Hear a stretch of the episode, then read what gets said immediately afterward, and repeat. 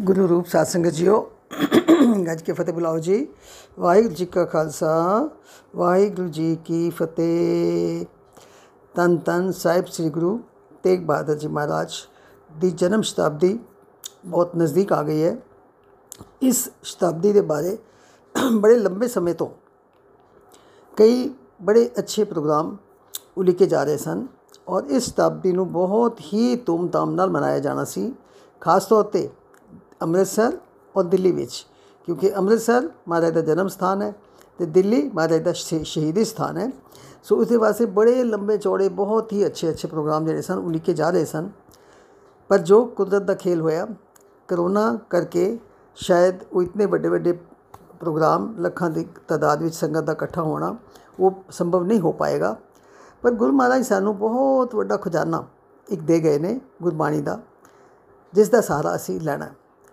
ਇਸ ਕਰੋਨਾ ਕਾਲ ਕਾਲ ਦਾ ਇੱਕ ਫਾਇਦਾ ਵੀ ਜ਼ਰੂਰ ਹੋਇਆ। ਉਹ ਇਹ ਹੈ ਕਿ ਮਨੁੱਖ ਨੂੰ ਆਪਣੀ ਔਕਾਤ ਸਮਝ ਆ ਗਈ ਕਿ ਸਭ ਕੁਝ ਰੱਬ ਦੇ ਹੱਥ ਹੈ, ਸਾਡੇ ਹੱਥ ਕੁਝ ਨਹੀਂ। ਡਾਕਟਰ, ਦਵਾਈਆਂ, ਸਾਇੰਸ, ਪੈਸਾ, ਇਹ ਸਭ ਚੀਜ਼ਾਂ ਫੇਲ ਹੋ ਗਈਆਂ ਤੇ ਆਖਿਰ ਕੀ ਕਹਿੰਦੇ ਨੇ ਕਿ ਹੁਣ ਤਾਂ ਵਾਹਿਗੁਰੂ ਹੀ ਬਚਾਏ, ਹੁਣ ਤਾਂ ਰੱਬ ਹੀ ਬਚਾ ਸਕਦਾ ਹੈ। ਸੋ ਹਰ ਇਨਸਾਨ ਨੂੰ ਇਸ ਗੱਲ ਦੀ ਸਮਝ ਆ ਗਈ ਹੈ ਕਿ ਇਹ ਸਭ ਚੀਜ਼ਾਂ ਜਿਹੜੀਆਂ ਨੇ, ਇਹ ਉਸ ਪਰਮਾਤਮਾ ਦੇ ਅੱਗੇ ਇਹ ਫੇਲ ਹੋ ਗਈਆਂ ਨੇ। ਇਨਸਾਨ ਆਪਣੇ ਆਪ ਨੂੰ ਬਹੁਤ ਅ, ਹੁਸ਼ਿਆਰ ਬਹੁਤ ਸਮਝਦਾ ਸੀ ਬਹੁਤ ਪੜ੍ਹਾਈ ਹੋ ਗਈ ਬਹੁਤ ਸਾਇੰਸ ਸਾਇੰਸ ਨੇ ਤਰੱਕੀ ਕਰ ਲਈ ਬਹੁਤ ਦਵਾਈਆਂ ਆ ਗਈਆਂ ਬਹੁਤ ਡਾਕਟਰ ਆ ਗਏ। ਲੇਕਿਨ ਦੇਖੋ ਕੁਦਰਤ ਦਾ ਕਰਿਸ਼ਮਾ ਇੱਕ ਮੂਲੀ ਜੇ ਇਤਨੇ ਕਿਤਨੇ ਬਰੀਕ ਜੇ ਜੀਵ ਨੇ ਸਾਰੀ ਦੁਨੀਆ ਨੂੰ ਨਚਾ ਕੇ ਰੱਖ ਦਿੱਤਾ। ਔਰ ਅਜੇ ਤੱਕ ਉਹ ਕੰਟਰੋਲ ਵਿੱਚ ਜਿਹੜਾ ਹੈ ਉਹ ਨਹੀਂ ਆ ਰਿਹਾ। ਖੈਰ ਇਸ ਅੱਗੇ ਤੇ ਇਨਸਾਨ ਨੇ ਕਦੇ ਰੱਬ ਦੀ ਹੋਂਦ ਨੂੰ ਮਹਿਸੂਸ ਹੀ ਨਹੀਂ ਕੀਤਾ ਸੀ। ਹੁਣ ਇਨਸਾਨ ਜ਼ਰੂਰੀ ਗੱਲ ਹੈ ਕਿ ਥੋੜਾ ਬਹੁਤ ਜ਼ਰੂਰ ਸਿੱਧੇ ਰਸਤੇ 'ਚ ਚੱਲ ਪਿਆ ਕਿਉਂਕਿ ਹੋਰ ਕੋਈ ਰਸਤਾ ਨਜ਼ਰ ਹੀ ਨਹੀਂ ਆ ਰਿਹਾ। ਜਿਨ੍ਹਾਂ ਨੇ ਕਦੀ ਜ਼ਿੰਦਗੀ 'ਚ ਪਾਠ ਨਹੀਂ ਕੀਤਾ ਸੀ, ਉਹ ਵੀ ਨਿਤਨੇਮ ਕਰਨ ਲੱਗ ਪਏ। ਜੋ ਨਿਤ, ਨਿਤਨੇਮ ਕਰਕੇ ਸੋਚ, ਸੋਚਦੇ ਸਨ ਕਿ ਬੜਾ ਤੀਰ ਮਾਰ ਲਿਆ ਜੀ, ਨਿ- ਨਿਤਨੇਮ ਦੀਆਂ ਬਾਣੀਆਂ ਪੜ੍ਹ ਲਈਆਂ, ਉਹ ਹੁਣ ਹੋਰ ਬਾਣੀਆਂ ਵੀ ਪੜ੍ਹਨ ਲੱਗ ਪਏ ਤੇ ਹੋਰ ਬਾਣੀਆਂ ਪੜ੍ਹਦੇ ਪੜ੍ਹਦੇ ਸਹਿਜ ਪਾਠ ਤੱਕ ਆ ਗਏ। ਸਹਿਜ ਪਾਠ ਕਰਨ ਦਾ ਬਹੁਤ ਹੀ ਅੱਛਾ ਸਿਸਟਮ ਜਿਹੜਾ ਹੈ, ਉਹ ਇਸ ਕਰੋਨਾ ਕਾਲ ਵਿੱਚ ਚੱਲ ਪਿਆ। ਕਰ ਹਜ਼ਾਰਾਂ ਨਹੀਂ ਕਰੋੜਾਂ ਦੀ ਅ, ਗਿਣਤੀ ਵਿੱਚ ਸਹਿਜ ਪਾਠ ਇਹਨਾਂ ਦਿਨਾਂ ਵਿੱਚ ਜਿਹੜੇ ਨੇ ਉਹ ਸੰਗਤ ਨੇ ਕੀਤੇ ਨੇ। ਆਪਣੇ ਆਪ ਵੀ ਕੀਤੇ ਨੇ ਸੰਗਤ ਰੂਪ ਵਿੱਚ ਵੀ ਕੀਤੇ ਨੇ। ਸੋ ਸਹਿਜ ਪਾਠ ਕਰਦਿਆਂ ਕਰਦਿਆਂ ਜਦੋਂ ਅਸੀਂ ਅਖੀਰ ਤੇ ਆਉਂਦੇ ਹਾਂ ਤੇ ਸ਼ਲੋਕ ਮਹਲਾ ਨੌਵਾਂ ਦੀ ਬਾਣੀ ਨੂੰ ਪੜ੍ਹਦੇ ਹਾਂ।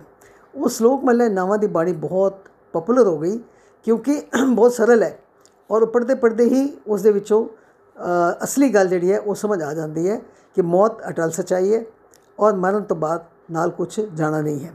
ਸੋ ਇਹਨਾਂ ਸਤ- ਇਹ ਕੁੱਲ ਸ਼ਲੋਕ ਮਹਲਾ ਨਾਵਾਂ ਦੇ 57 57 ਸ਼ਲੋਕ ਹਨ। ਪਰ ਇਹਨਾਂ ਸ਼ਲੋਕਾਂ ਦੇ ਕਦੀ ਤੁਸੀਂ ਪਾਠ ਅ, ਇਸ ਤੋਂ ਇਲਾਵਾ ਗੁਰੂ ਮਹਾਰਾਜ ਦੇ ਗੁਰੂ ਗ੍ਰੰਥ ਸਾਹਿਬ ਵਿੱਚ 59 ਸ਼ਬਦ ਵੀ ਅਲੱਗ-ਅਲੱਗ ਰਾਗਾਂ ਵਿੱਚ ਦਰਜ ਹਨ। ਧੰਨ ਗੁਰੂ ਤੇਗ ਬਹਾਦਰ ਜੀ ਦੀ ਬਾਣੀ ਜੋ ਹੈ 57 ਸ਼ਲੋਕ ਤੇ 59 ਸ਼ਬਦ ਗੁਰੂ ਗ੍ਰੰਥ ਸਾਹਿਬ ਵਿੱਚ ਦਰਜ ਹਨ। ਪਾਠ ਕਰਦਿਆਂ ਕਦੀ ਨੋਟ ਕੀਤਾ ਹੋਵੇ ਕਿ ਹਰ ਸ਼- ਅ, ਹਰ ਸ਼ਬਦ ਦੇ ਵਿੱਚ ਇੱਕ ਰਹਾਉ ਦੀ ਪੰਕਤੀ ਆਉਂਦੀ ਹੈ। ਇੱਕ ਰਹਾਉ ਦੀ ਪੰਕਤੀ ਆਉਂਦੀ ਹੈ। ਔਰ ਉਹ ਰਹਾਉ ਦੀ ਪੰਕਤੀ ਦਾ ਮਤਲਬ ਹੁੰਦਾ ਹੈ ਕਿ ਉਹ ਉਸ ਸ਼ਬਦ ਦਾ ਸੈਂਟਰਲ ਆਈਡੀਆ ਹੈ ਤੇ ਉਸ ਸ਼ਬਦ ਦੀ ਸਾਰੀ ਵਿਚਾਰ ਉਸ ਪੰਕਤੀ ਦੇ ਦੁਆਲੇ ਹੀ ਘੁੰਮਦੀ ਹੈ। ਪਰ ਗੁਰੂ ਤੇਗ ਬਹਾਦਰ ਜੀ ਦੇ ਹਰ ਸ਼ਬਦ ਵਿੱਚ ਜਿਤਨੇ ਸ਼ਬਦ ਉਹਨਾਂ ਨੇ ਉਚਾਰੇ ਹਨ ਹਰ ਸ਼ਬਦ ਵਿੱਚ ਪਹਿਲੀ ਤੁਕ ਹੀ ਰਾਹੋ ਵਾਲੀ ਹੈ। ਪਹਿਲੀ ਤੁਕ ਦੇ ਨਾਲ ਹੀ ਮਹਾਰਾਜ ਨੇ ਰਾਹੋ ਦੇ ਦਿੱਤਾ। ਪਹਿਲੇ ਹੀ ਦੱਸ ਦਿੱਤਾ ਕਿ ਇਸ ਸ਼ਬਦ ਦੇ ਵਿੱਚ ਮੈਂ ਤੁਹਾਡੇ ਨਾਲ ਕੀ ਵਿਚਾਰ ਸਾਂਝੇ ਕਰਨ ਲੱਗਿਆ ਸੋ ਜਦ ਜਦੋਂ ਅਸੀਂ ਗੁਰਬਾਣ ਮਹਾਰਾਜ ਦੀ ਬਾਣੀ ਪੜ੍ਹਦੇ ਆ ਤੇ ਉਹਦੇ ਵਿੱਚ ਦੋ ਗੱਲਾਂ ਤੇ ਸਾਨੂੰ ਸਮਝ ਆਈ ਜਾਂਦੀਆਂ ਨੇ ਕਿ ਮੌਤ ਇੱਕ ਅਟਲ ਸਚਾਈ ਹੈ ਮੌਤ ਹਰ ਬੰਦੇ ਨੂੰ ਆਣੀ ਜ਼ਰੂਰੀ ਹੈ ਔਰ ਮੌਤ ਦੇ ਸਮੇਂ ਨਾਲ ਕੁਝ ਵੀ ਜਾਣਾ ਨਹੀਂ ਨਾਲ ਕੁਝ ਨਹੀਂ ਜਾਣਾ ਇੱਥੇ ਹੀ ਸਭ ਕੁਝ ਇੱਥੇ ਹੀ ਰਹਿ ਜਾਣਾ ਹੈ। ਅਸੀਂ ਸਿਰਫ ਇਸ ਜ਼ਿੰ- ਅ, ਦਿੱਤੀ ਹੋਈ ਜ਼ਿੰਦਗੀ ਨੂੰ ਸਫਲ ਕਰਨ ਵਾਸਤੇ ਮਹਾਰਾਜ ਨਾਲ ਨਾਲ ਇਹ ਕਹਿੰਦੇ ਨੇ ਕਿ ਨਿਰਾਸ਼ ਹੋਣ ਦੀ ਲੋੜ ਨਹੀਂ। ਜੀਵਨ ਸਫਲ ਕਰਨ ਦੀ ਇੱਕ ਜੁਗਤ ਹੈ। ਉਹ ਜੁਗਤ ਕੀ ਹੈ? ਉਹ ਜੁਗਤ ਹੈ ਨਾਮ ਜਪਣਾ। ਜੇ ਅਸੀਂ ਉਸ ਪਰਮਾਤਮਾ ਦਾ ਨਾਮ ਜਪਾਂਗੇ, ਜੇ ਉਸ ਨੂੰ ਯਾਦ ਕਰਾਂਗੇ ਸਵਾਸ ਸਵਾਸ ਨਾਲ ਉਸ ਨੂੰ ਯਾਦ ਕਰਾਂਗੇ, ਤੇ ਸਾਡਾ ਜੀਵਨ ਸਫਲ ਵੀ ਹੋ ਜਾਏਗਾ। ਸੋ ਜਦੋਂ ਅਸੀਂ ਮਹਾਰਾਜ ਦੀ ਗੁਰੂ ਤੇਗ ਬਹਾਦਰ ਜੀ ਦੀ ਬਾਣੀ ਪੜ੍ਹਨੇ ਆ, ਤੇ ਹਰ ਸ਼ਬਦ ਦੇ ਵਿੱਚ ਉਹ ਸਾਨੂੰ ਮੌਤ ਯਾਦ ਕਰਾਉਂਦੇ ਨੇ। ਮੌਤ ਯਾਦ ਕਰਾਉਂਦੇ ਨੇ, ਪਰ ਨਾਲ ਨਾਲ ਇਹ ਕਹਿੰਦੇ ਨੇ ਕਿ हे ਇਨਸਾਨ ਤੂੰ ਇਸ ਸੰਸਾਰ ਵਿੱਚ ਰਹਿੰਦੇ ਹੋਏ ਉਸ ਪਰਮਾਤਮਾ ਦਾ ਨਾਮ ਜਪ। ਜੇ ਆਪਣੇ ਜੀਵਨ ਨੂੰ ਸਫਲ ਕਰਨਾ ਹੈ, ਤੇ ਨਾਮ ਜਪਣਾ ਵੀ ਬਹੁਤ ਜ਼ਰੂਰੀ ਹੈ। ਨਾਮ ਜਪੇਗਾ ਤੇ ਇਸ ਸੰਸਾਰ ਸਾਗਰ ਤੋਂ ਆਰਾਮ ਨਾਲ ਤੂੰ ਪਾਰ ਹੋ ਜਾਏਗਾ। ਸੋ ਕੋਈ ਵੀ ਸ਼ਬਦ ਪੜ੍ਹ ਲਓ। ਬਹੁਤ ਸਾਰੇ ਸ਼ਬਦ ਨੇ। ਇਹ ਹੁਣ ਜਿਸ ਤਰ੍ਹਾਂ ਇੱਕ ਸ਼ਬਦ ਮੇਰੇ ਸਾਹਮਣੇ ਆ ਗਿਆ।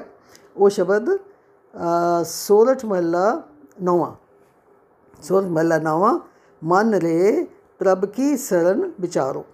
ਇਹ ਸ਼ਬਦ ਬੜੀ ਵਾਰੀ ਸੁਣਿਆ ਹੋਵੇਗਾ ਲੇਕਿਨ ਕਦੀ ਇਸ ਤੇ ਵਿਚਾਰ ਕਰੀਏ ਕਿ ਮਹਾਰਾਜ ਸਾਨੂੰ ਇਸ ਜੇ ਅੱਜ ਕੋਸ਼ਿਸ਼ ਕਰੀਏ ਇਸ ਸ਼ਬਦ ਦੀ ਵਿਚਾਰ ਕਰਨ ਦੀ, ਤੇ ਫਿਰ ਸਾਨੂੰ ਪਤਾ ਲੱਗੇਗਾ ਕਿ ਗੁਰੂ ਮਹਾਰਾਜ ਸਾਨੂੰ ਕੀ ਸਮਝਾਉਣਾ ਚਾਹੁੰਦੇ ਨੇ।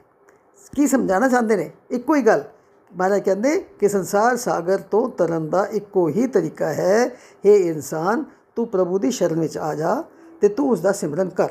ਸੋ ਇਸ ਗੱਲ ਨੂੰ ਦ੍ਰਿੜ ਕਰਾਉਣ ਵਾਸਤੇ ਕਿ ਇਨਸਾਨ ਦਾ ਇਨਸਾਨ ਦੇ ਕੋਲ ਹੋਰ ਕੋਈ ਤਰੀਕਾ ਨਹੀਂ ਹੈ ਆਪਣਾ ਜੀਵਨ ਸਫਲ ਕਰਨ ਦਾ, ਸਿਵਾਏ ਪਰਮਾਤਮਾ ਦਾ ਸਿਮਰਨ ਕਰਨ ਦੇ, ਸਿਵਾਏ ਪਰਮਾਤਮਾ ਦਾ ਨਾਮ ਜਪਣ ਤੇ।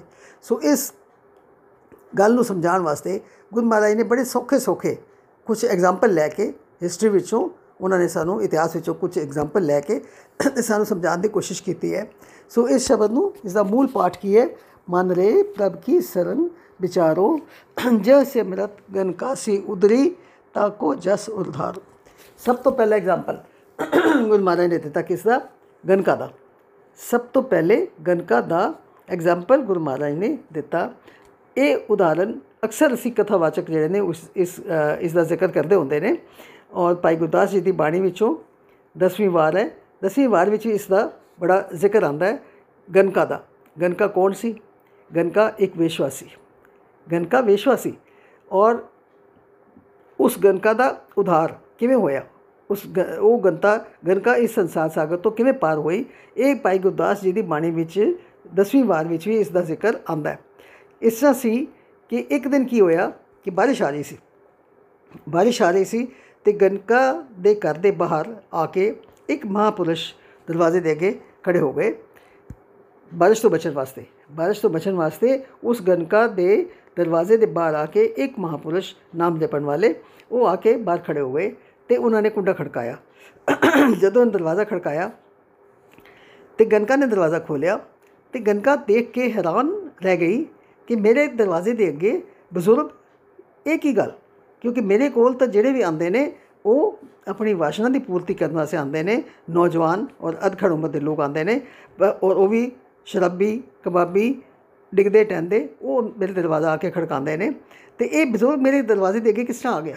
ਦੇਖ ਕੇ ਬੜੀ ਹੈਰਾਨ, ਬਹੁਤ ਹੀ ਹੈਰਾਨ ਹੋਈ ਔਰ ਉਸ ਬਜ਼ੁਰਗ ਜਦੋਂ ਚਿਹਰੇ ਵੱਲ ਦੇਖਿਆ ਤੇ ਦੇਖਿਆ ਕਿ ਬਜ਼ੁਰਗ ਦੇ ਚਿਹਰੇ ਤੇ ਸ਼ਾਂਤ ਸੁਭਾਅ, ਬਿਲਕੁਲ ਚਿਹਰੇ ਤੇ ਸ਼ਾਂਤੀ ਸੀ, ਬੜਾ ਮਨ ਨੂੰ ਬੜਾ ਅੱਛਾ ਲੱਗਿਆ ਔਰ ਇੱਕਦਮ ਉਸਦੇ ਰੋਂਗਟੇ ਖੜੇ ਹੋ ਗਏ, ਰੋਂਗਟੇ ਖੜੇ ਹੋ ਗਏ ਕਿ ਅੱਜ ਮੇਰੇ ਦਰਵਾਜ਼ੇ ਤੇ ਬਜ਼ੁਰਗ ਆਦਮੀ ਜਿਹੜੇ ਕਿਸ ਤਰ੍ਹਾਂ ਆ ਗਏ ਨੇ।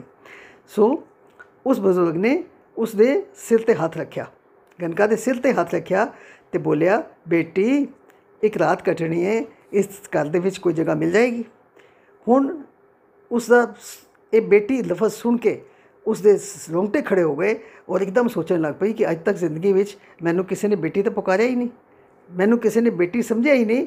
ਮੈਨੂੰ ਤਾਂ ਇੱਕ ਵਾਸ਼ਨਾ ਦੀ ਚੀਜ਼ ਸਮਝ ਕੇ ਜਿਹੜਾ ਆਂਦਾ ਉਹ ਮੇਰਾ ਪੋਗ ਕਰਕੇ ਤੇ ਚਲਾ ਜਾਂਦਾ ਸੋ ਉਸ ਦੇ ਮਨ ਵਿੱਚ ਆਇਆ ਕਿ ਇਹ ਮੇਰੇ ਕੋਲ ਰੱਬ ਦਾ ਰੂਪ ਹੈ ਕਿਸ ਤਰ੍ਹਾਂ ਮੇਰੇ ਕੋਲ ਆ ਗਿਆ, ਜਿਹੜਾ ਮੈਨੂੰ ਬੇਟੀ ਕਹਿ ਲੈ।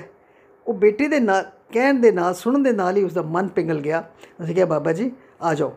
ਤੁਸੀਂ ਅੰਦਰ ਆ ਜਾਓ ਸੋ ਬੜੀ ਹੈਰਾਨ ਸੀ ਅੰਦਰ ਉਹਨਾਂ ਨੂੰ ਬਿਠਾਇਆ ਉਹਨਾਂ ਨੂੰ ਕੁਝ ਖਿਲਾਇਆ ਪਿਲਾਇਆ ਗੱਲਬਾਤ ਕੀਤੀ ਗੱਲਬਾਤ ਕਰਨੀ ਸ਼ੁਰੂ ਕੀਤੀ ਜਦੋਂ ਗੱਲਬਾਤ ਕਰਦੇ ਪਏ ਸਨ ਤੇ ਉਸ ਮਹਾਂਪੁਰਸ਼ ਨੇ ਕਿਹਾ ਬੇਟੀ ਤੂੰ ਕਦੀ ਰੱਬ ਦਾ ਨਾਮ ਰੱਬ ਨੂੰ ਯਾਦ ਕੀਤਾ ਕਦੀ ਰੱਬ ਦਾ ਨਾਮ ਜਪਿਆ ਗਨਕਾ ਦੇ ਅੱਖਾਂ 'ਚ ਆਂਸੂ ਆ ਗਏ ਰੋ ਪਈ ਉਸਨੇ ਕਿਹਾ ਬਾਬਾ ਜੀ ਮੇਰਾ ਤਾਂ ਜੀਵਨ ਪਾਪਾਂ ਨਾਲ ਭਰਿਆ ਹੋਇਆ ਹੈ ਮੇਰਾ ਜੀਵਨ ਪਾਪਾਂ ਦੇ ਨਾਲ ਭਰਿਆ ਹੋਇਆ ਹੈ ਮੈਂ ਰੱਬ ਦਾ ਨਾਮ ਕਿੱਥੋਂ ਲੈਣਾ ਮੈਂ ਤੇ ਰੱਬ ਦਾ ਨਾਮ ਕਦੀ ਲਿਆ ਹੀ ਨਹੀਂ ਰੱਬ ਦੇ ਬਾਰੇ ਮੈਂ ਤੇ ਕਦੀ ਸੋਚਿਆ ਹੀ ਨਹੀਂ।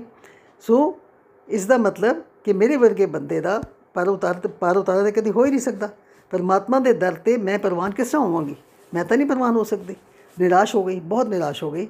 ਲੇਕਿਨ ਉਸ ਮਹਾਪੁਰਸ਼ ਨੇ ਕਿਹਾ, ਬੇਟੀ, ਤੂੰ ਨਿਰਾਸ਼ ਨਾ ਹੋ। ਹਰ ਵਕਤ ਇਨਸਾਨ ਆਪਣੇ ਜੀਵਨ ਨੂੰ ਸੁਧਾਰ ਸਕਦਾ ਹੈ। ਸੁਧਾਰ ਸਕਦਾ ਹੈ, ਉਸ ਦਾ ਜੇ ਉਹ ਪਰਮਾਤਮਾ ਨੂੰ ਯਾਦ ਕਰੇ ਤੇ ਉਹ ਉਸ ਦਾ ਪਾਰ ਉਤਾਰਾ ਹੋ ਸਕਦਾ ਹੈ। ਸੋ ਉਸਨੇ ਕਿਹਾ ਇੱਕ ਕਿਰਪਾ ਕਰੋ, ਮੈਨੂੰ ਕੋਈ ਤਰੀਕਾ ਦੱਸ ਜਾਓ, ਕੋਈ ਜੁਗਤ ਦੱਸ ਜਾਓ ਜਿਸ ਦੇ ਨਾਲ ਮੇਰੇ ਪਾਪ ਕੱਟੇ ਜਾਣ ਤੇ ਮੇਰਾ ਸੰਸਾਰ ਤੋਂ ਪਾਰ ਉਤਾਰਾ ਹੋ ਜਾਏ। ਸੋ ਤਦ ਤੱਕ ਸਵੇਰ ਹੋ ਗਈ ਸੀ, ਬਾਰਿਸ਼ ਬੰਦ ਹੋ ਗਈ ਸੀ, ਜਦੋਂ ਮਹਾਪੁਰਸ਼ ਜਾਣ ਲੱਗੇ ਤੇ ਉਹਨਾਂ ਦੇ ਕੋਲ ਇੱਕ ਤੋਤਾ ਸੀ। ਉਹ ਤੋਤਾ ਮਹਾਪੁਰਸ਼ ਦੇ ਨਾਲ ਰਾਮ ਰਾਮ ਜਪਦਾ ਸੀ। ਮਹਾਪੁਰਸ਼ ਬੋਲਦਾ ਸੀ ਬੋਲ ਰਾਮ ਰਾਮ। ਉਹ ਵੀ ਕਹਿੰਦਾ ਸੀ, ਬੋਲ ਰਾਮ ਰਾਮ। ਸਭ ਨੂੰ ਪਤਾ ਹੈ ਕਿ ਤੋਤੇ ਜਿਹੜੇ ਨੇ ਉਹ ਆਵਾਜ਼ ਨੂੰ ਕਾਪੀ ਕਰਦੇ ਨੇ। ਸੋ ਮਹਾਰਾਜ ਨੇ ਕਿਹਾ, ਫਿਰ ਇਸ ਤਰ੍ਹਾਂ ਕਰਦੇ ਆ ਇਹ ਤੋਤਾ ਮੈਂ ਤੈਨੂੰ ਦੇ ਦੇਣਾ। ਇਹ ਤੋਤਾ ਤੂੰ ਰੱਖ ਲੈ। ਔਰ ਇਹ ਤੋਤਾ ਤੈਨੂੰ ਵੀ ਨਾਮ ਜਪਾਏਗਾ, ਇਹ ਆਪ ਤੇ ਨਾਮ ਜਪਦਾ ਹੀ ਹੈ ਇਹ ਕਹੇਗਾ, ਬੋਲ ਰਾਮ ਰਾਮ, ਤੂੰ ਵੀ ਕਹੀਂ ਬੋਲ ਰਾਮ ਰਾਮ। ਸੋ ਰਾਮ ਰਾਮ ਰਾਮ ਰਾਮ ਰਾਮ ਰਾਮ ਕਰਦੇ ਕਰਦੇ ਤੇਰਾ ਇਸ ਦੁਨੀਆ ਤੋਂ ਪਾਰ ਉਤਾਰਾ ਹੋ ਜਾਏਗਾ। ਸੋ ਉਹੀ ਗੱਲ ਹੋਈ, ਮਹਾਂਪੁਰਸ਼ ਤੇ ਚਲੇ ਗਏ, ਪਰ ਜੋ ਤੋਤਾ ਦੇ ਗਏ, ਉਸ ਤੋਤੇ ਨੇ ਉਸ ਗਣਕਾ ਨੂੰ ਇਤਨਾ ਨਾਮ ਜਪਾਇਆ, ਉਸਨੇ ਰਾਮ ਰਾਮ ਰਾਮ ਰਾਮ ਰਾਮ ਰਾਮ ਜਪਦੇ ਉਹ ਰਾਮ ਰੂਪ ਹੀ ਹੋ ਗਈ। ਪਾਪ ਸਾਰੇ ਕੱਟੇ ਗਏ ਔਰ ਇਸ ਸੰਸਾਰ ਤੋਂ ਉਸ ਦਾ ਵਾਕਈ ਜਿਹੜਾ ਹੈ ਸੀ ਉਦਾਰ ਹੋ ਗਿਆ। ਸੋ ਗੁਰੂ ਮਹਾਰਾਜ ਨੇ ਅਹ, ਆਪਣੀ ਬਾਣੀ ਵਿੱਚ ਇਹ ਇਸ ਦਾ ਇਹ ਉਦਾਹਰਨ ਲੈਂਦੇ ਹੋਏ ਇਹ ਕਿਹਾ ਕਿ ਜੇ ਉਸ ਦਾ ਉਦਾਰ ਹੋ ਸਕਦਾ ਹੈ ਜੇ ਸਿਮਰਤ ਗਨਕਾਸੀ ਉਦਰੀ ਤਾਕੋ ਜਸ ਉਧਾਰੋ। ਕਿ ਜਿਸ ਨੂੰ ਸਿਮਰਤ ਨਾਲ ਸਿਮਰਨ ਕਰਨ ਦੇ ਨਾਲ ਜੇ ਗਨਕਾ ਦਾ ਉਦਾਰ ਹੋ ਸਕਦਾ ਹੈ ਤੇ ਤੇਰਾ ਇਨਸਾਨ ਕਿਉਂ ਨਹੀਂ ਹੋ ਸਕਦਾ? ਤੂੰ ਉਸ ਪਰਮਾਤਮਾ ਦਾ ਨਾਮ ਜਪ। ਸੋ ਇਸ ਤਰ੍ਹਾਂ ਗੁਰੂ ਮਹਾਰਾਜ ਨੇ ਹੋਰ ਵੀ ਕਈ ਐਗਜ਼ਾਮਪਲ ਦਿੱਤੇ ਨੇ। ਸ਼ਬਦ ਦੀ ਅਗਲੀ ਤੁਕ ਅਟਲ ਪਿਓ ਤਰੂ ਜਾ ਕੇ ਸਿਮਰਨ ਅੜ ਨਿਰਭੈ ਪਦ ਪਾਇਆ, ਦੁਖ ਹਰਤਾ ਇਹ ਬਿਦ ਕੋ ਸੁਆਮੀ, ਤੈ ਕਾਹੇ ਬਿਸਰਾਇਆ। ਮਹਾਰਾਜ ਇੱਥੇ ਕਹਿ ਰਹੇ ਨੇ ਕਿ ਤਰੂ, ਜਿਸ ਦਾ ਸਿਮਰਨ ਕਰਕੇ ਨਿਰਭੈ ਪਦ ਨੂੰ ਪ੍ਰਾਪਤ ਹੋ ਗਿਆ ਤੇ ਉਸ ਦੁੱਖਾਂ ਨੂੰ ਦੂਰ ਕਰਨ ਵਾਲੇ ਸੁਆਮੀ ਨੂੰ, ਹੈ ਇਨਸਾਨ, ਤੂੰ ਕਿਉਂ ਵਿਸਾਲ ਦਿੱਤਾ? ਇੱਥੇ ਗੁਰੂ ਮਹਾਰਾਜ ਨੇ ਕਿਸ ਦਾ ਐਗਜ਼ਾਮਪਲ ਦਿੱਤਾ ਹੈ? ਤਰੂ ਦਾ। ਤਰੂ ਦਾ ਐਗਜ਼ਾਮਪਲ ਦਿੱਤਾ ਹੈ ਕਿ ਤਰੂ ਜਿਹੜਾ ਸੀ, ਬਚਪਨ ਦੇ ਵਿੱਚ ਹੀ ਰਾਜੇ ਦਾ ਪੁੱਤਰ ਸੀ, ਰਾਜਾ ਉਤਾਨਪਾਦ ਦਾ ਪੁੱਤਰ ਸੀ ਉਸਨੇ ਆਪਣੇ ਘਰ ਕੀ ਦੇਖਿਆ ਕਿ ਇੱਕ ਦਿਨ ਉਹ ਹੱਸਦਾ ਖੇਡਦਾ ਬਾਹਰ ਆਇਆ ਕਿ ਆ ਕੇ ਪਿਓ ਦੀ ਚੋਲੀ 'ਚ ਬੈਠ ਗਿਆ। ਤਰੂ, ਬੱਚਾ ਸੀ ਬੱਚਾ ਆ ਕੇ ਪਿਓ ਦੀ ਚੋਲੀ 'ਚ ਬੈਠ ਗਿਆ। ਪਰ ਉਸ ਦੀ ਮਤਰੇਈ ਮਾਂ ਨੇ ਉਸ ਨੂੰ ਬਾਹ ਪਕੜ ਕੇ ਉੱਥੋਂ ਉਠਾ ਦਿੱਤਾ ਕਿ ਤੂੰ ਇੱਥੇ ਨਹੀਂ ਬੈਠ ਸਕਦਾ। ਸੋ ਉਸ ਮਤਰੇਈ ਮਾਂ ਨੇ ਜੋ ਨਿਰਾਦਰ ਕੀਤਾ, ਉਹ ਉਸ ਨੂੰ ਬੜੀ ਅੰਦਰ ਗੱਲ ਚੁੱਭੀ ਤੇ ਜਾ ਕੇ ਉਸਨੇ ਆਪਣੀ ਮਾਂ ਨੂੰ ਪੁੱਛਿਆ ਕਿ हे ਮਾਂ, ਕਿਆ ਤੂੰ ਰਾਣੀ ਨਹੀਂ? ਕਿਆ ਤੂੰ ਤੂੰ ਨੌਕਰਾਨੀ ਹੈ? ਤੂੰ ਰਾਣੀ ਨਹੀਂ ਹੈ? ਮੇਰੇ, ਤੇਰੇ ਪੁੱਤਰ ਨੂੰ ਦੂਜੀ ਮਾਂ ਨੇ ਉਹ ਕਿਸ ਤਰ੍ਹਾਂ ਨਿਰਾਦਰ ਕਰਕੇ ਤੇ ਪਿਓ ਦੀ ਚੋਲੀ 'ਚ ਉਠਾ ਦਿੱਤਾ ਇਹ ਕੀ ਗੱਲ ਹੈ ਤੇ ਇਹ ਮੈਂ ਸਨਮਾਨ ਕਿਸ ਤਰ੍ਹਾਂ ਪ੍ਰਾਪਤ ਕਰ ਸਕਦਾ ਸੋ ਮਾਂ ਰੱਬ ਦੀ ਭਗਤੀ ਵਾਲੀ ਸੀ ਮਾਂ ਨੇ ਉਸ ਨੂੰ ਬਿਲਕੁਲ ਵੀ ਅ, ਕੋਈ ਗਲਤ ਰਸਤਾ ਨਹੀਂ ਦਿਖਾਇਆ ਬਲਕਿ ਉਸਨੇ ਕਿਹਾ ਕਿ ਸਿਰਫ ਪਰਮਾਤਮਾ ਐਸਾ ਹੈ ਉਹ ਹੀ ਸਭ ਤੋਂ ਵੱਡਾ ਹੈ ਉਹ ਹੀ ਤੈਨੂੰ ਸਭ ਕੁਝ ਦੇ ਸਕਦਾ ਹੈ। ਜੇ ਤੂੰ ਉਸ ਪਰਮਾਤਮਾ ਨੂੰ ਯਾਦ ਕਰੇਗਾ, ਤੇ ਦੁਨੀਆ ਵਿੱਚ ਸਭ ਤੈਨੂੰ ਸਭ ਕੁਝ ਰਾਜ, ਪਾਗ, ਸਨਮਾਨ ਸਭ ਕੁਝ ਹੀ ਮਿਲੇਗਾ, ਪਰ ਉਹ ਪਰਮਾਤਮਾ ਹੀ ਇਹ ਸਭ ਕੰਮ ਕਰ ਸਕਦਾ ਹੈ। ਉਸ ਮਾਂ ਨੇ ਉਸ ਨੂੰ ਪਰਮਾਤਮਾ ਦੇ ਵੱਲ, ਪਰਮਾਤਮਾ ਦੀ ਭਗਤੀ ਵੱਲ ਮੋੜਿਆ। ਸੋ ਤਰੂ ਮਾਂ ਦੀ ਗੱਲ ਮੰਨ ਕੇ ਤੇ ਜੰਗਲ ਵੱਲ ਤੁਰ ਪਿਆ ਕਿ ਮੈਂ ਹੁਣ ਸਿਰਫ ਪਰਮਾਤਮਾ ਦੀ ਭਗਤੀ ਕਰਾਂਗਾ, ਮੈਂ ਇੱਥੇ ਨਹੀਂ ਰਵਾਂਗਾ। ਥੋੜੀ ਦੂਰੀ ਜੇ ਗਿਆ ਸੀ, ਪਿਓ ਨੂੰ ਪਤਾ ਲੱਗਿਆ ਇਸ ਗੱਲ ਦਾ। ਉਸਨੇ ਆਪਣੇ ਬੰਦੇ ਵਾਪਸ ਭੇ, ਬੰਦੇ ਭੇਜ ਕੇ ਤਰੂ ਨੂੰ ਬੁਲਾਇਆ ਵਾਪਸ। ਕਿਹਾ ਕਿ ਨਹੀਂ, ਤੂੰ ਆ ਜਾ, ਵਾਪਸ ਕੋਈ ਗੱਲ ਨਹੀਂ, ਮੈਂ ਹੁਣੇ ਹੀ ਤੈਨੂੰ ਅੱਧਾ ਰਾਜ ਤੈਨੂੰ ਅੱਜ ਹੀ ਦੇ ਦੇਣਾ। ਤੂੰ ਨਿਰਾਸ਼ ਨਾ ਹੋ, ਮੈਂ ਤੈਨੂੰ ਅੱਧਾ ਰਾਜ ਹੁਣੇ ਹੀ ਦੇ ਦੇਣਾ। ਸੋ ਉਹ ਤਰੂ ਬੜਾ ਹੈਰਾਨ ਹੋਇਆ ਕਿ ਅਜੇ ਤੇ ਮੈਂ ਘਰੋਂ ਨਿਕਲਿਆ ਹੀ ਹਾਂ। ਮੈਂ ਸਿਰਫ ਰੱਬ ਨੂੰ ਯਾਦ ਕਰਨਾ ਹੀ ਸ਼ੁਰੂ ਕੀਤਾ ਹੈ। ਅਜੇ ਮੈਂ ਜੰਗਲ ਤੱਕ ਪਹੁੰਚਿਆ ਵੀ ਨਹੀਂ ਹਾਂ ਤੇ ਅੱਧਾ ਰਾਜ ਤੇ ਮੈਨੂੰ ਹੁਣੇ ਮਿਲਣ ਲੱਗ ਪਿਆ। ਇਸ ਦਾ ਮਤਲਬ ਜੇ ਮੈਂ ਜੀਵਨ ਪਰ ਭਗਤੀ ਮਿਲਾਂਗਾ ਤੇ ਸਾਰੀ ਦੁਨੀਆ ਦਾ ਰਾਜ ਮੈਨੂੰ ਹਰ ਤਰ੍ਹਾਂ ਦੀਆਂ ਜੋ ਮੈਂ ਚਾਹਨਾ ਸਭ ਕੁਝ ਹੋ ਹੋ ਜਾਏਗਾ, ਜੇ ਮੈਂ ਪਰਮਾਤਮਾ ਨੂੰ ਯਾਦ ਕਰਾਂਗਾ। ਤੇ ਫਿਰ ਉਸਨੇ ਸਾਰੀ ਉਮਰ ਕੀ ਕੀਤਾ? ਉਸਨੇ ਭਗਤੀ ਕੀਤੀ। ਉਸਨੇ ਭਗਤੀ ਕਰਕੇ ਤੇ ਨਿਰਭੈ ਪਦ ਪਾਇਆ। ਅੱਜ ਦੇਖੋ, ਉਸ ਉਤਾਨਪਾਦ ਨੂੰ ਕੋਈ ਯਾਦ ਨਹੀਂ ਕਰਦਾ। ਉਸ ਮਤਰੇਈ ਮਾਂ ਦਾ ਨਾਮ ਕਿਸੇ ਨੂੰ ਪਤਾ ਨਹੀਂ ਹੋਏਗਾ, ਲੇਕਿਨ ਤਰੂ ਦਾ ਨਾਮ ਭਗਤੀ ਕਰਕੇ ਭਗਤਾਂ ਵਿੱਚ ਗਿਣਿਆ ਗਿਆ ਔਰ ਹਮੇਸ਼ਾ ਵਾਸਤੇ ਅਮਰ ਹੋ ਗਿਆ। ਅੱਗੇ ਚਲਿਏ। ਅਗਲੀ ਉਦਾਹਰਨ ਅਗਲੀ ਉਦਾਹਰਨ ਦੇ ਵਿੱਚ, ਅਗਲੀ ਤੁਕ ਜਿਹੜੀ ਹੈ ਉਸ ਦੇ ਵਿੱਚ ਮਹਾਰਾਜ ਕਹਿੰਦੇ ਨੇ, ਜਬ ਹੀ ਸਰਨ ਗਹੀ ਕਿਰਪਾ ਨਿਦ ਗਜ ਗਰਾਤੇ ਛੂਟਾ ਮਹਿਮਾ ਨਾਮ ਕਹਾ ਲੋ ਬਰਨੋ RAM ਕਹਿਤ ਬੰਧਨ ਤੈ ਟੂਟਾ। ਅਗਲੇ, ਅਗਲਾ ਐਗਜ਼ਾਮਪਲ ਦੇ ਰਹੇ ਨੇ ਕਿਸ ਦਾ ਕਿ ਇੱਕ ਗੰਧਰਵ ਸੀ। ਗੰਧਰਵ ਕਿਸੇ ਸ਼ਰਾਬ ਦੇ ਕਾਰਨ ਹਾਥੀ ਦੀ ਜੂਨ ਵਿੱਚ ਪੈ ਗਿਆ। ਹਾਥੀ ਦੀ ਜੂਨ ਵਿੱਚ ਉਹ ਜਦੋਂ ਚ- ਤਲਾਬ ਵਿੱਚ ਨਹਾਉਣ ਵਾਸਤੇ, ਤਲਾਬ ਵਿੱਚ ਵੜਿਆ, ਤਾਂ ਉਸ ਨੂੰ ਤੇ- ਤੇਂਦੂਏ ਨੇ ਪਕੜ ਲਿਆ।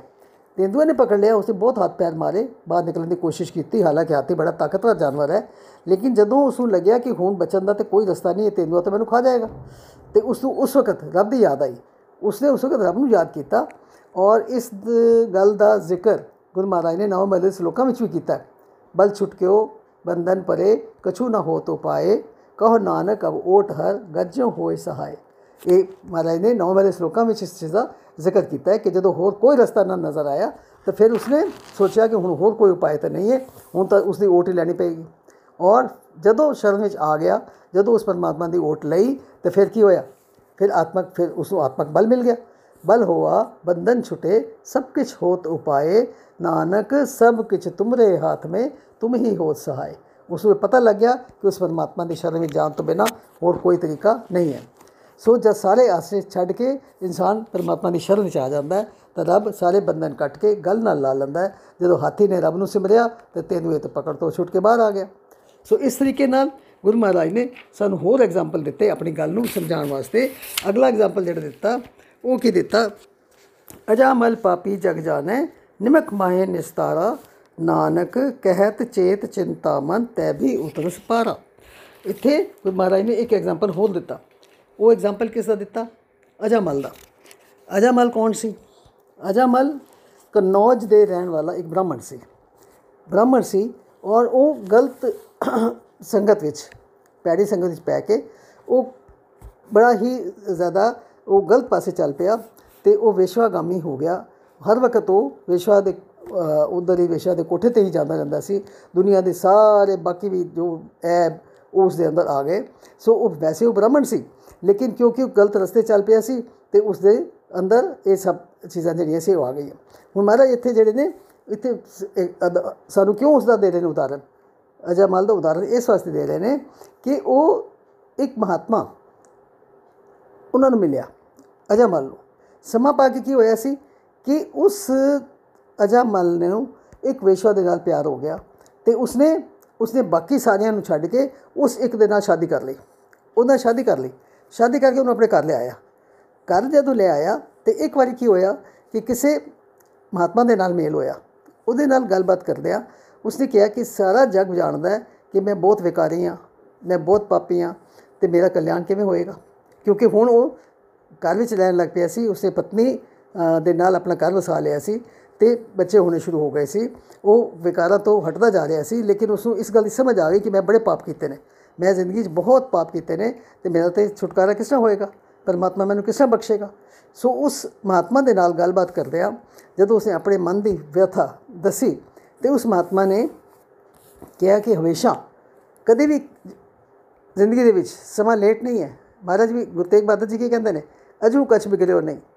ਜਿੰਨਾ ਸਮਾਂ ਰਹਿ ਗਿਆ ਉਸ ਨੂੰ ਸੰਭਾਲੋ।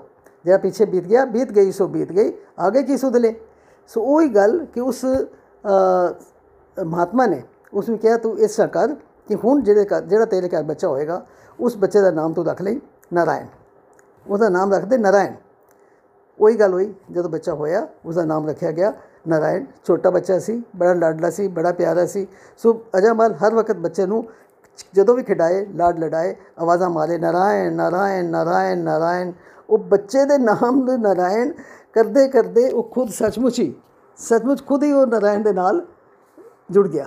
ਸੱਚਮੁੱਚ ਨਾਰਾਇਣ ਦਾ ਰੂਪ ਹੋ ਗਿਆ। ਉਹਨੂੰ ਬੱਚੇ ਦੇ ਵਿੱਚੋਂ ਵੀ ਪਰਮਾਤਮਾ ਜਿਹੜਾ ਉਹਨਾਂ ਤੋਂ ਨਾਲ ਲੱਗ ਪਿਆ। ਉਹ ਨਾਰਾਇਣ, ਨਰਾਇਣ, ਨਾਰਾਇਣ ਨਾਰਾਇਣ ਕਹਿੰਦਾ ਕਹਿੰਦਾ ਉਹ ਰੱਬ ਦਾ ਰੂਪ ਹੀ ਹੋ ਗਿਆ। ਉਹ ਭਗਤ ਬਣ ਗਿਆ। ਔਰ ਅੱਜ ਵੀ ਦੇਖੋ, ਜਦੋਂ ਅਸੀਂ ਭਾਈ ਗੁਰਦਾਸ ਦੀ ਵਾਰਾ ਪੜ੍ਹਦੇ ਆ ਉਹਦੇ ਵਿੱਚ ਵੀ ਉਹਦਾ ਜ਼ਿਕਰ ਆਂਦਾ ਹੈ, ਅਜਾ ਮਲ ਪਾਪੀ ਜਗ ਜਾਣੇ, ਨਿਮਕ ਮਾਏ ਨੇ ਇਸਤਾਰਾ ਕਿ ਪਾਪੀ ਕਿੰਨਾ ਸੀ, ਸਾਰੀ ਜ਼ਿੰਦਗੀ ਉਸਨੇ ਪਾਪ ਕਮਾਏ ਸੀ, ਲੇਕਿਨ ਜਦੋਂ ਨਿਸਤਾਰਾ ਹੋਇਆ, ਤੇ ਨਿਮਕ ਕਮਾਏ ਬੜੇ ਥੋੜੇ ਸਮੇਂ 'ਚ ਹੀ ਉਸਦਾ ਨਿਸਤਾਰਾ ਹੋ ਗਿਆ ਤੇ ਨਿਸਤਾਰਾ ਹੋਇਆ ਵੀ ਕਿਵੇਂ? ਨਿਮਕ ਕਮਾਏ ਨਿਸਤਾਰਾ। ਇੱਕ ਨਿਮਕ ਸਿਰਫ ਇੱਕ ਗੱਲ, ਜੁਗਤ। ਇੱਕ ਜੁਗਤ ਸਮਝ ਆ ਗਈ ਕਿ ਸੰਸਾਰ ਸਾਗਰ ਤੋਂ ਪਾਰ ਹੋਣ ਵਾਸਤੇ ਕੀ ਜੁਗਤ ਹੈ। ਉਹ ਮਹਾਤਮਾ ਨੇ ਉਸ ਨੂੰ ਇੱਕ ਤਰੀਕਾ ਦੱਸ ਦਿੱਤਾ। ਉਸ ਤਰੀਕੇ ਨਾਲ ਉਹ ਨਾਰਾਇਣ ਨਾਰਾਇਣ ਨਾਰਾਇਣ ਨਾਰਾਇਣ ਕਹਿੰਦਾ ਇਸ ਦੁਨੀਆ ਦੇ ਉੱਤੋਂ ਇਸ ਦੁਨੀਆ ਦੇ ਉੱਤੋਂ ਆਪਣਾ ਜੀਵਨ ਸਫਲਾ ਜਿਹੜਾ ਉਹ ਕਰ ਗਿਆ। ਸੋ ਗੁਰੂ ਤੇਗ ਬਹਾਦਰ ਜੀ ਮਹਾਰਾਜ ਦੇ ਜਿੰਨੇ ਸ਼ਬਦ ਅਸੀਂ ਪੜ੍ਹਦੇ ਆ ਉਸ ਦੇ ਵਿੱਚ ਸਾਨੂੰ ਉਹੀ ਗੱਲਾਂ ਮਿਲਦੀਆਂ ਨੇ ਕਿ ਮੌਤ ਅਟਲ ਸਚਾਈ ਹੈ ਮੌਤ ਜ਼ਰੂਰ ਆਣੀ ਹੈ ਦੂਸਰੀ ਗੱਲ ਕਿ ਮਰਨ ਲੱਗਿਆ ਸਾਥ ਕੁਝ ਨਹੀਂ ਜਾਣਾ ਔਰ ਸਭ ਕੁਝ ਇੱਥੇ ਹੀ ਰਹਿ ਜਾਣਾ ਔਰ ਇੱਕ ਸਭ ਤੋਂ ਵੱਡੀ ਗੱਲ ਕਿ ਸੰਸਾਰ ਸਾਗਰ ਤੋਂ ਪਾਰ ਹੋਣ ਵਾਸਤੇ ਸਿਵਾਏ ਨਾਮ ਜਪਣ ਦੇ ਸਿਵਾਏ ਸਿਮਰਨ ਕਰਨ ਦੇ ਹੋਰ ਕੋਈ ਚਾਰਾ ਨਹੀਂ ਹੁਣ ਇਸ ਸ਼ਬਦ ਦੇ ਅੰਤ ਤੇ ਵੀ ਦੇਖੋ ਮਹਾਰਾਜ ਨੇ ਕੀ ਨਤੀਜਾ ਕੱਢਿਆ ਨਾਨਕ ਕਹਿਤ ਚੇਤ ਚਿੰਤਾ ਮਨ ਤੈ ਵੀ ਉਤਰਸ ਪਾਰਾ ਮਹਾਰਾਜ ਕਹਿੰਦੇ ਨੇ ਕਿ ਤੂੰ ਉਸ ਚਿੰਤਾ ਮਨ ਉਸ ਪਰਮਾਤਮਾ ਨੂੰ ਜਿਹੜਾ ਪਰਮਾਤਮਾ ਸਭ ਦੀਆਂ ਚਿੰਤਾਵਾਂ ਨੂੰ ਦੂਰ ਕਰਨ ਵਾਲਾ ਹੈ, ਤੂੰ ਉਸ ਨੂੰ ਚੇਤ ਉਸ ਨੂੰ ਯਾਦ ਕਰ, ਤੈ ਵੀ ਉਤਰਸ ਪਾਰਾ ਜੇ ਉੱਪਰ ਜਿੰਨੇ ਐਗਜ਼ਾਮਪਲ ਦਿੱਤੇ ਨੇ, ਜੇ ਉਹਨਾਂ ਦਾ ਪਾਰ ਉਤਾਰਾ ਹੋ ਗਿਆ, ਤੇ ਤੂੰ ਕਿਉਂ ਨਹੀਂ, ਤੇਰਾ ਪਾਰ ਉਤਾਰਾ ਕਿਉਂ ਨਹੀਂ ਹੋ ਸਕਦਾ? ਤੇਰਾ ਪਾਰ ਉਤਾਰਾ ਹੋ ਸਕਦਾ ਸੋ ਗੁਰੂ ਮਹਾਰਾਜ, ਇਹ ਸਾਨੂੰ ਜੁਗਤ ਦੱਸਦੇ ਨੇ, ਇਹ ਸੰਸਾਰ ਸਾਗਰ ਤੋਂ ਪਾਰ ਹੋਣ ਦੀ। ਸੋ ਗੁਰੂ ਤੇਗ ਬਹਾਦਰ ਜੀ ਮਹਾਰਾਜ ਦੇ ਜਿਹੜੇ ਸ਼ਬਦ ਸਾਨੂੰ ਗੁਰੂ ਗ੍ਰੰਥ ਸਾਹਿਬ ਵਿੱਚ ਮਿਲਦੇ ਨੇ, ਉਹਨਾਂ ਦੇ ਵਿੱਚ ਇਹ, ਇਹਨਾਂ ਵਿਚਾਰਾਂ ਨੂੰ ਹੀ ਪਰਪੱਕ ਕਰਨ ਵਾਸਤੇ ਮਹਾਰਾਜ ਨੇ ਅਲੱਗ ਤਰ੍ਹਾਂ ਦੇ ਐਗਜ਼ਾਮਪਲ ਦੇ ਕੇ ਬੜੀ ਸਰਲ ਭਾਸ਼ਾ ਬੜੀ ਸਿੰਪਲ ਬੋਲੀ ਦੇ ਵਿੱਚ ਉਹਨਾਂ ਨੇ ਸਾਨੂੰ ਸਮਝਾਇਆ। ਸੋ ਜਿਸ ਤਰ੍ਹਾਂ ਮੈਂ ਸ਼ੁਰੂ 'ਚ ਬੇਨਤੀ ਕੀਤੀ ਸੀ ਕਿ ਇਸ ਕਰੋਨਾ ਕਾਲ ਦੇ ਵਿੱਚ ਕੁਝ ਇਨਸਾਨ ਨੂੰ ਥੋੜੀ ਜਿਹੀ ਇਸ ਗੱਲ ਦੀ ਸਮਝ ਆਈ ਹੈ ਕਿ ਇਨਸਾਨ ਦੇ ਵਸ ਵਿੱਚ ਕੁਝ ਨਹੀਂ ਹੈ, ਸਭ ਕੁਝ ਪਰਮਾਤਮਾ ਦੇ ਵਸ ਹੈ। ਸੋ ਸਾਡੇ ਕੋਲ ਬੜੀ ਮਹਾਰਾਜ ਦੀ ਕਿਰਪਾ ਹੈ ਕਿ ਸਾਡੇ ਕੋਲ ਕਿੰਨਾ ਵੱਡਾ ਖਜ਼ਾਨਾ ਹੈ। ਸਾਡੇ ਕੋਲ ਗੁਰਬਾਣੀ ਦਾ ਕਿੰਨਾ ਵੱਡਾ ਖਜ਼ਾਨਾ ਹੈ, ਜਿਸ ਦੇ ਨਾਲ ਅਸੀਂ ਉਹ ਬੜਾ ਵੱਡਾ ਸਹਾਰਾ, ਜਿਸ ਵਕਤ ਦੇਖੋ ਬੰਦਾ ਬਿਮਾਰ ਹੁੰਦਾ ਹੈ ਔਰ ਜਦੋਂ ਹ- ਡਾਕਟਰ ਜਵਾਬ ਦੇ ਦਿੰਦੇ ਨੇ, ਅਖੀਰ ਦੇ ਉੱਤੇ ਉਹ ਕੀ ਕਹਿੰਦੇ ਨੇ? ਬਸ, ਹੁਣ ਪਰਮਾਤਮਾ ਨੂੰ ਯਾਦ ਕਰੋ। ਅਖੀਰ ਤੇ ਉਹ ਹੀ ਕਹਿੰਦੇ, ਮਤਲਬ ਸਾਡੇ ਪਾਸ ਹੁਣ ਨਹੀਂ ਰਹਿ ਗਿਆ। ਹੁਣ ਤਾਂ ਪਰਮਾਤਮਾ ਨੂੰ ਹੀ ਯਾਦ ਕਰੋ। ਸੋ ਪਰਮਾਤਮਾ ਨੂੰ ਯਾਦ ਕਰਨ ਤੋਂ ਸਿਵਾਏ ਹੋਰ ਕੋਈ ਚਾਰਾ ਨਹੀਂ ਹੈ। ਇਸ ਚੀਜ਼ ਨੂੰ ਹੀ ਮਹਾਰਾਜ ਨੇ ਸਾਨੂੰ ਸਿਖਾਇਆ। ਅਸੀਂ ਲੋਕ ਭੁੱਲ ਗਏ ਸੀ। ਅਸੀਂ ਲੋਕਾਂ ਨੇ ਕਦੀ ਪਰਵਾਹ ਨਹੀਂ ਕੀਤੀ। ਗੁਰਬਾਣੀ ਨੂੰ ਕਦੀ ਪੜਨ ਦੀ, ਸਮਝਣ ਦੀ, ਵਿਚਾਰਨ ਦੀ ਕੋਸ਼ਿਸ਼ ਹੀ ਨਹੀਂ ਕੀਤੀ। ਜਿਉਂ-ਜਿਉਂ ਅਸੀਂ ਕੋਸ਼ਿਸ਼ ਕਰੀਏ, ਜਿਉਂ-ਜਿਉਂ ਪੜ੍ਹੀਏ, ਜਿਉਂ-ਜਿਉਂ ਵਿਚਾਰੀਏ, ਤੇ ਸਾਡੇ ਅੰਦਰ ਕਿੰਨੇ ਅੱਛੇ ਵਿਚਾਰ ਜਿਹੜੇ ਨੇ, ਉਹ ਸਾਡੇ ਮਨ ਵਿੱਚ ਪੈਦਾ ਹੁੰਦੇ ਨੇ। ਪਰ ਜੇ ਇਸ ਪਾਸੇ ਧਿਆਨ ਦੇਾਂਗੇ ਤਾਂ ਹੀ ਜੇ ਸਿਰਫ ਪੜ੍ਹ ਛੱਡਿਆ ਜਾਂ ਸੁਣ ਛੱਡਿਆ ਜਾਂ ਸਿਰਫ ਕੀਰਤਨ ਸੁਣਿਆ ਇੱਕ ਕੰਨੋਂ ਸੁਣਿਆ ਦੂਜੇ ਕੰਨੋਂ ਕੱਢ ਦਿੱਤਾ ਤੇ ਉਸ ਦਾ ਕੋਈ ਅਸਰ ਨਹੀਂ ਹੋਏਗਾ। ਜਿਉਂ-ਜਿਉਂ ਇੱਕ ਇੱਕ ਸ਼ਬਦ ਵਿਚਾਰਾਂਗੇ ਉਸ ਦੇ ਵਿੱਚੋਂ ਸਾਨੂੰ ਬੜੀ ਅ, ਸਿੱਖਿਆਦਾਇਕ ਗੱਲਾਂ ਜਿਹੜੀਆਂ ਨੇ ਉਹ ਸਾਨੂੰ ਮਿਲਦੀਆਂ ਨੇ। ਸੋ ਗੁਰੂ ਤੇਗ ਬਹਾਦਰ ਜੀ ਦੀ ਸ਼ਤਾਬਦੀ ਨੂੰ ਸਮਰਪਿਤ ਜਿਹੜਾ ਪ੍ਰੋਗਰਾਮ ਸਾਡਾ ਚੱਲ ਰਿਹਾ ਸੀ ਹੁਣ ਅੱਗੇ ਜਿੰਨਾ ਵੀ ਸਮਾਂ ਰਹਿ ਗਿਆ ਉਸ ਦੇ ਵਿੱਚ ਅਸੀਂ ਗੁਰੂ ਤੇਗ ਬਹਾਦਰ ਮਹਾਰਾਜ ਦੀ ਬਾਣੀ ਦੇ ਵਿਚਾਰ ਕਰਾਂਗੇ। ਸੋ ਮਹਾਰਾਜ ਕਿਰਪਾ ਕਰਨ, ਅਗਲੀ ਵਾਰੀ ਦੇਖੋ ਕਿਹੜਾ ਸ਼ਬਦ ਸਾਹਮਣੇ ਆਉਂਦਾ ਹੈ। ਸੋ ਉਸ ਸ਼ਬਦ ਦੀ ਵਿਚਾਰ ਆਪ ਜੀ ਨਾਲ ਸਾਂਝੀ ਕੀਤੀ ਜਾਏਗੀ ਭੁੱਲਾਂ ਗਲਤੀਆਂ ਦੀ ਖਿਮਾ ਜੀ, ਵਾਹਿਗੁਰੂ ਜੀ ਕਾ ਖਾਲਸਾ, ਵਾਹਿਗੁਰੂ ਜੀ ਕੀ ਫਤਿਹ